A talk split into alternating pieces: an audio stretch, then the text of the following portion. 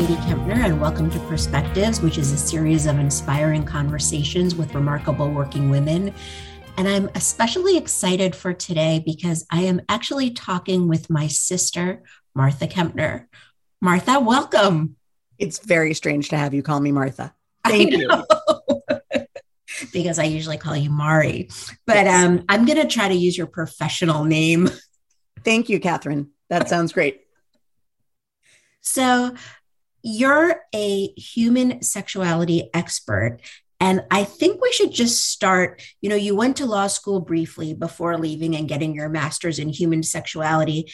And I realized that I've never actually asked you, why did you decide to focus on human sexuality? So, you know, I did it in college. Um, when I was in college, I was a peer sex educator.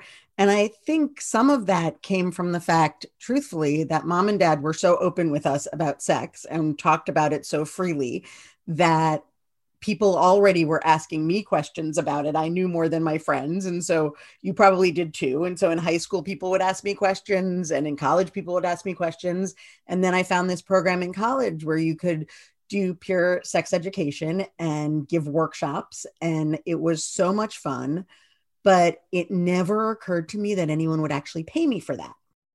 So I went to law school. And I think um, this is an interesting comment for people who are choosing professions and for people for people who have children of that age who are choosing professions i think we grow up knowing of about eight different things you can do right um, mm-hmm. and some of them are completely unrealistic like be a professional sports player and so i didn't know that this was a career so i went to law school which was a career i knew about i realized pretty early on that i didn't want to be a lawyer and then took a year off or so got a regular job got a job at a nonprofit and started looking around and realized that I could get a degree in this and I could make this a career. And so that was really exciting. And I think people need to kind of expand their horizons and maybe also not have to choose a career right out of college. Can you tell us a little bit about what you do? And then I'd love to just focus on your um, thought leadership platform. Sure. So, um, for the first half, I guess, of my career, probably a little less than half at this point because we've gotten a little old. Um, older, older, older. Thank you, thank you. I was working at a nonprofit called SIECUS, the Sexuality Information and Education Council of the U.S., and I did um, advocacy work around sex ed. I did um, HIV prevention education with us on a CDC grant that we had, um, and then I really did a lot of writing and um, editing for their publications, which were geared towards parents and teachers, and some, though not many, towards young people themselves. And it was the writing part that I really loved because actually, what I wanted to be when I grew up, which I think you know, was Judy Blume. So, um, I really wanted to write. And so, in this second half of my career, which is the half that has been focused also on being a mom, I have a consulting job where I freelance write. I write for a number of online outlets. Um, and as we're going to talk about, I write for my own outlet now.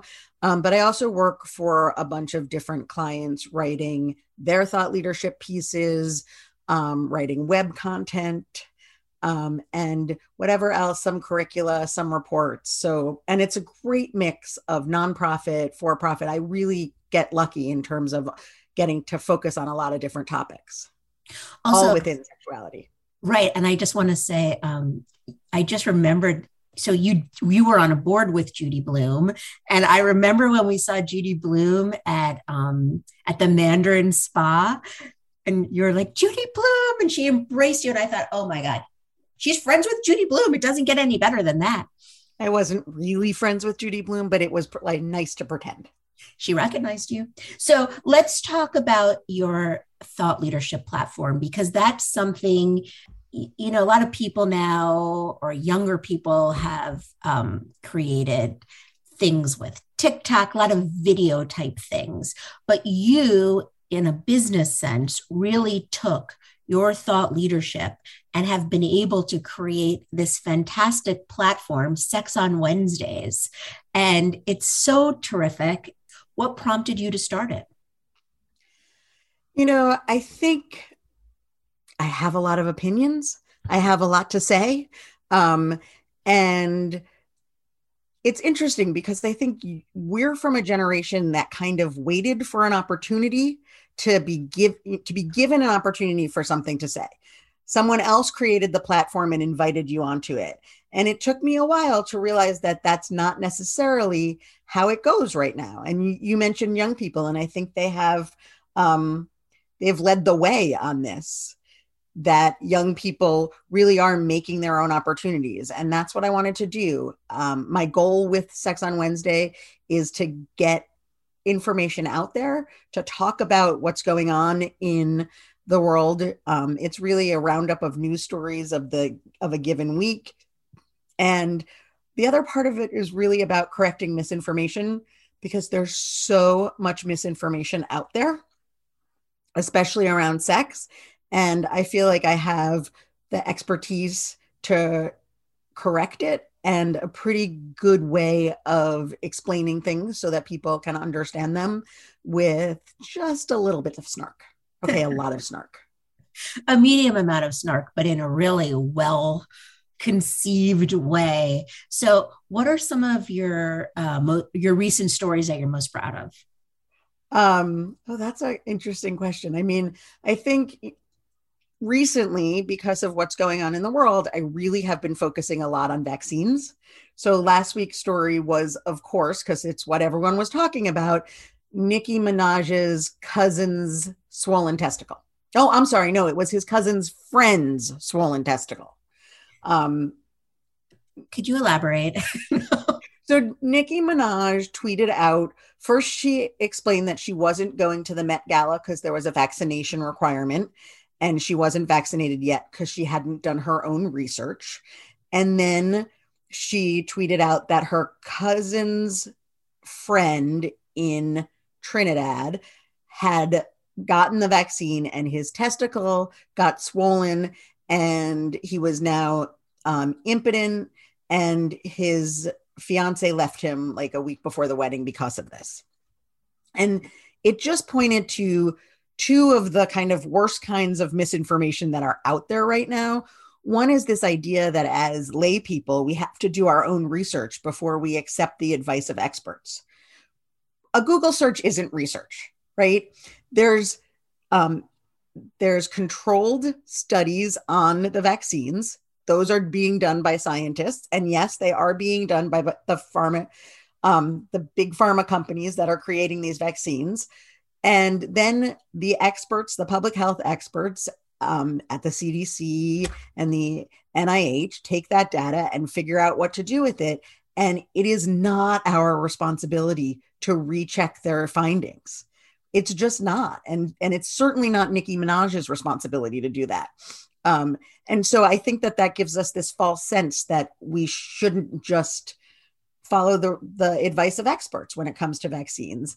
And then the second part is, you know, my cousin's friend is like um, the the source of every apocryphal story ever, right? Like, no, no, man, my cousin's friend at Tulane, it's true story it's not a true story, or maybe it is a true story, but so many other things could have been happening to him to make his testicle swollen or to make him impotent that you can't say that it's about the vaccine. And it's really dangerous to do that because it does give people either the excuse that they're looking for or the skepticism that they didn't have. And we really do um, need to get people vaccinated. So, interestingly, even though I focus on sex, I've done a lot of um, writing on vaccines because of the HPV vaccine.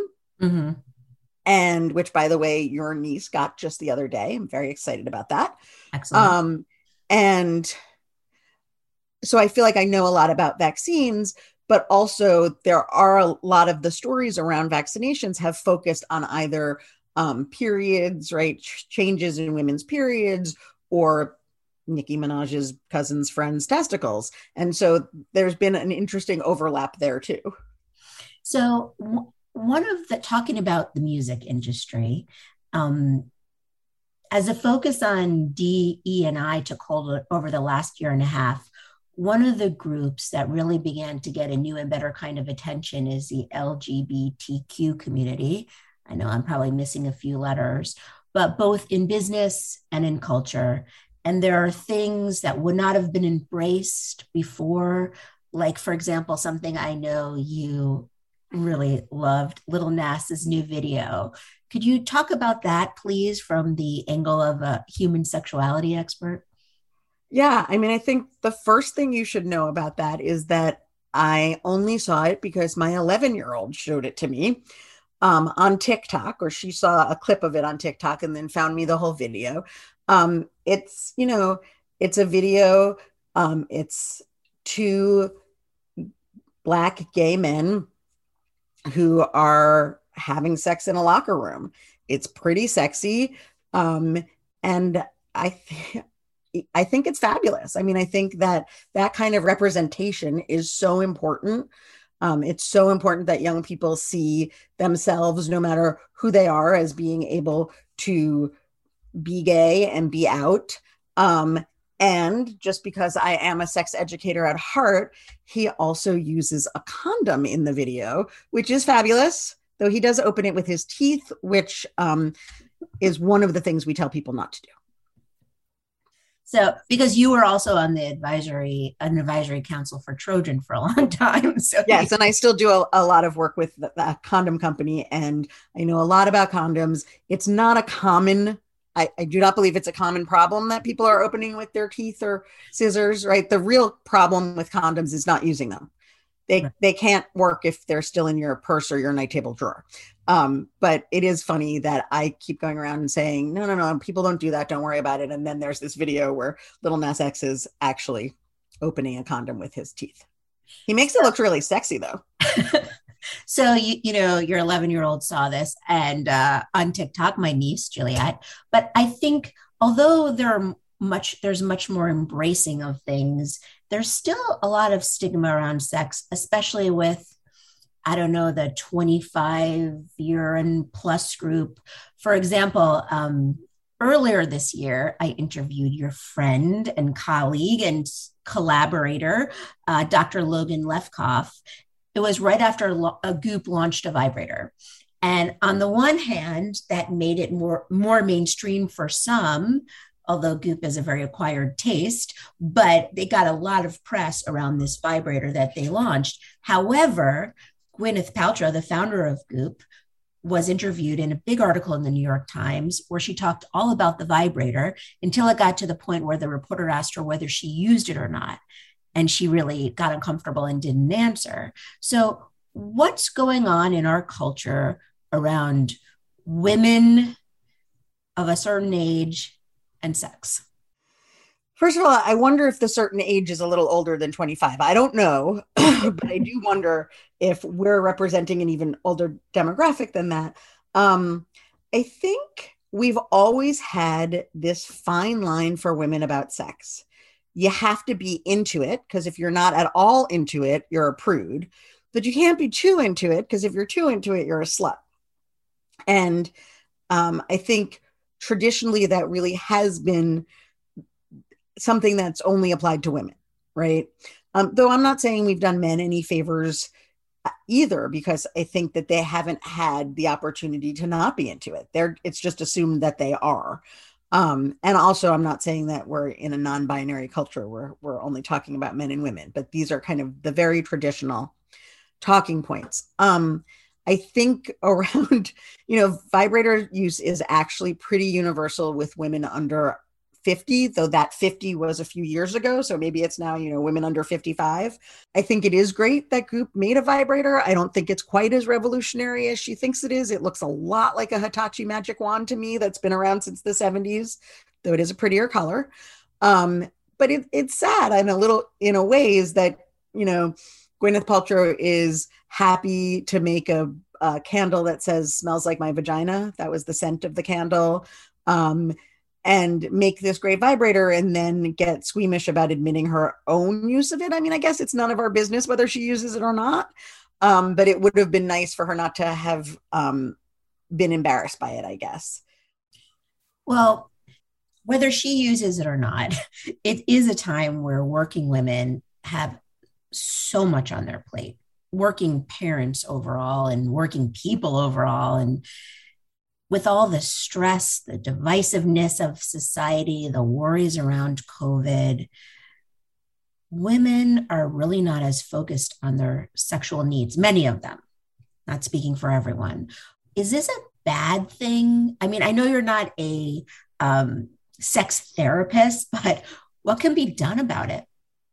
Um, so I think I think you're absolutely right. I think, you know, something's got to give, and sex is often that something because we're just doing too much, right? You know, when the kids were home, it was not just that you were working and taking care of them and making sure that they were doing online school and you know feeding them and cleaning your house because they ate so much so we were just pushed to the brink and also when we're depressed or nervous which i think kind of universally we all were and still are to some degree um, our sex drives go away a little bit so I guess the only thing I can say is one, two, three, go. Like it really is the easiest thing to forget about and put on a low priority list. Um, and one of the things I think we forget when we're looking at the whole scope of our lives is that it actually feels good and it's fun, right? It like feels like something else. You're kind of, oh, I, I don't, I can't handle that. But if you do it, you remember that it's fun. it feels good. And also i guess i'm being a little um, narrow minded really just talking about working mothers because for a lot of working people um, there wasn't the you know during covid there wasn't the chance to do it or now you got to be a lot more careful uh, who yes. you're who you're hanging out with but um, you are a working mom and you have a lot on your plate and you run your consultancy from your home office you raise my nieces and um, how are things going? Of course, I should just preface this by saying I know how things go because I talk to you 42 times a day. But yeah, for those who don't know, I, I think it's exhausting. I mean, I think it's been such a strange couple of years. This morning, I had an argument with um, your your 15 year old niece who was off to high school. Um, she did her entire freshman year from home. This is week two of sophomore year. And she was running late to school, which I believe is something you can identify with um, from your high school days. I still graduated. um, so, you know, we were having this argument about you have to be on time to school. And she's like, you can't shut everything down for two years and expect me to just hop to it. I don't think those were exactly her words. They sound more like mom. But she's got a point. Like we got out of the rhythm of going anywhere. Um, and it was really tiring. And now we're trying to get them back into the rhythm of going someplace. And it's really tiring. It's just a lot of change. And there's also a lot of fear, you know. Um, to, this morning there was news that the vaccine for younger kids should be available by the end of October, which is great. But as of now, I'm sending an unvaccinated kid to school. And I think about a third of the sixth graders in her school are on quarantine after the first week. Yeah. So I'm just expecting the call anytime. So, is there anything that you're doing to try to sort of mitigate all this anxiety or, you know, that people are feeling all the time? Um, I think writing is actually what keeps me sane. And I think Sex on Wednesday is a really good platform for my sanity because there are things that go on in the world um, every day. You know this. A few years ago, my husband made me a t shirt for my birthday that said, That's not how it effing works um, because I kept saying that. It started when there were politicians who said you couldn't get pregnant with legitimate rape, or there was like a state, another state politician who was suggesting that we do endoscopies to look um, at pregnancies. I'm like, you know, the stomach and the uterus aren't connected. So I start, I just kept saying, that's not how it works. And now I have this platform to explain why that's not how it works and this is how it works and getting that out um, and out in the world is feels good to me there's so much stuff right now that we can't control and that we have no power of and i'm not suggesting you know that i'm changing the world by writing my newsletter but you know if i can educate a few people and change a few minds, it makes me feel a little bit better. So if people want to get your newsletter, what do they need to do? You can go to sexonwednesday.com. Mm-hmm. Um, and it's a Substack newsletter. So it's free. So you just put in your email address and then you will get it every Wednesday morning around 10. So that's not how it effing works. And thank you for, I don't know if we could say that or not. So, but it a lot. Word. That's going to be the name of your new podcast, right? That is my goal. Yes, to to turn that segment of my newsletter into a podcast, um, and really another way, another platform to um, explain how it actually does work. So, as the final little bit, I love to ask people, and I'm really looking forward to hearing what you're going to say, Mari. Um, do you have one piece of advice that has guided you through your life and your career that you can share with us? Am I supposed to say something like always listen to your older sister? Well, I mean, that would work. um, so I had to think about this one a little bit. I think it's really about being nice, behaving well, being someone someone wants to work with. I think you absolutely never know how your connections are going to pan out over the years. I just as an example, someone who hired me last year to do some writing was an intern of mine at SIECUS a million years ago. And I think it's great, right? Um, I think that especially when you're freelancing and when you're consulting, what you realize is that relationships are everything in your career. And the way you get work is to be good at your job, but also be someone someone wants to work with. So then, you know, maybe they move companies and they take you with them. Um, and that's really, I think that's really my advice is just, you know, be a good person in your work as well. Love it. And love you. Thank you so much for this. Thank you.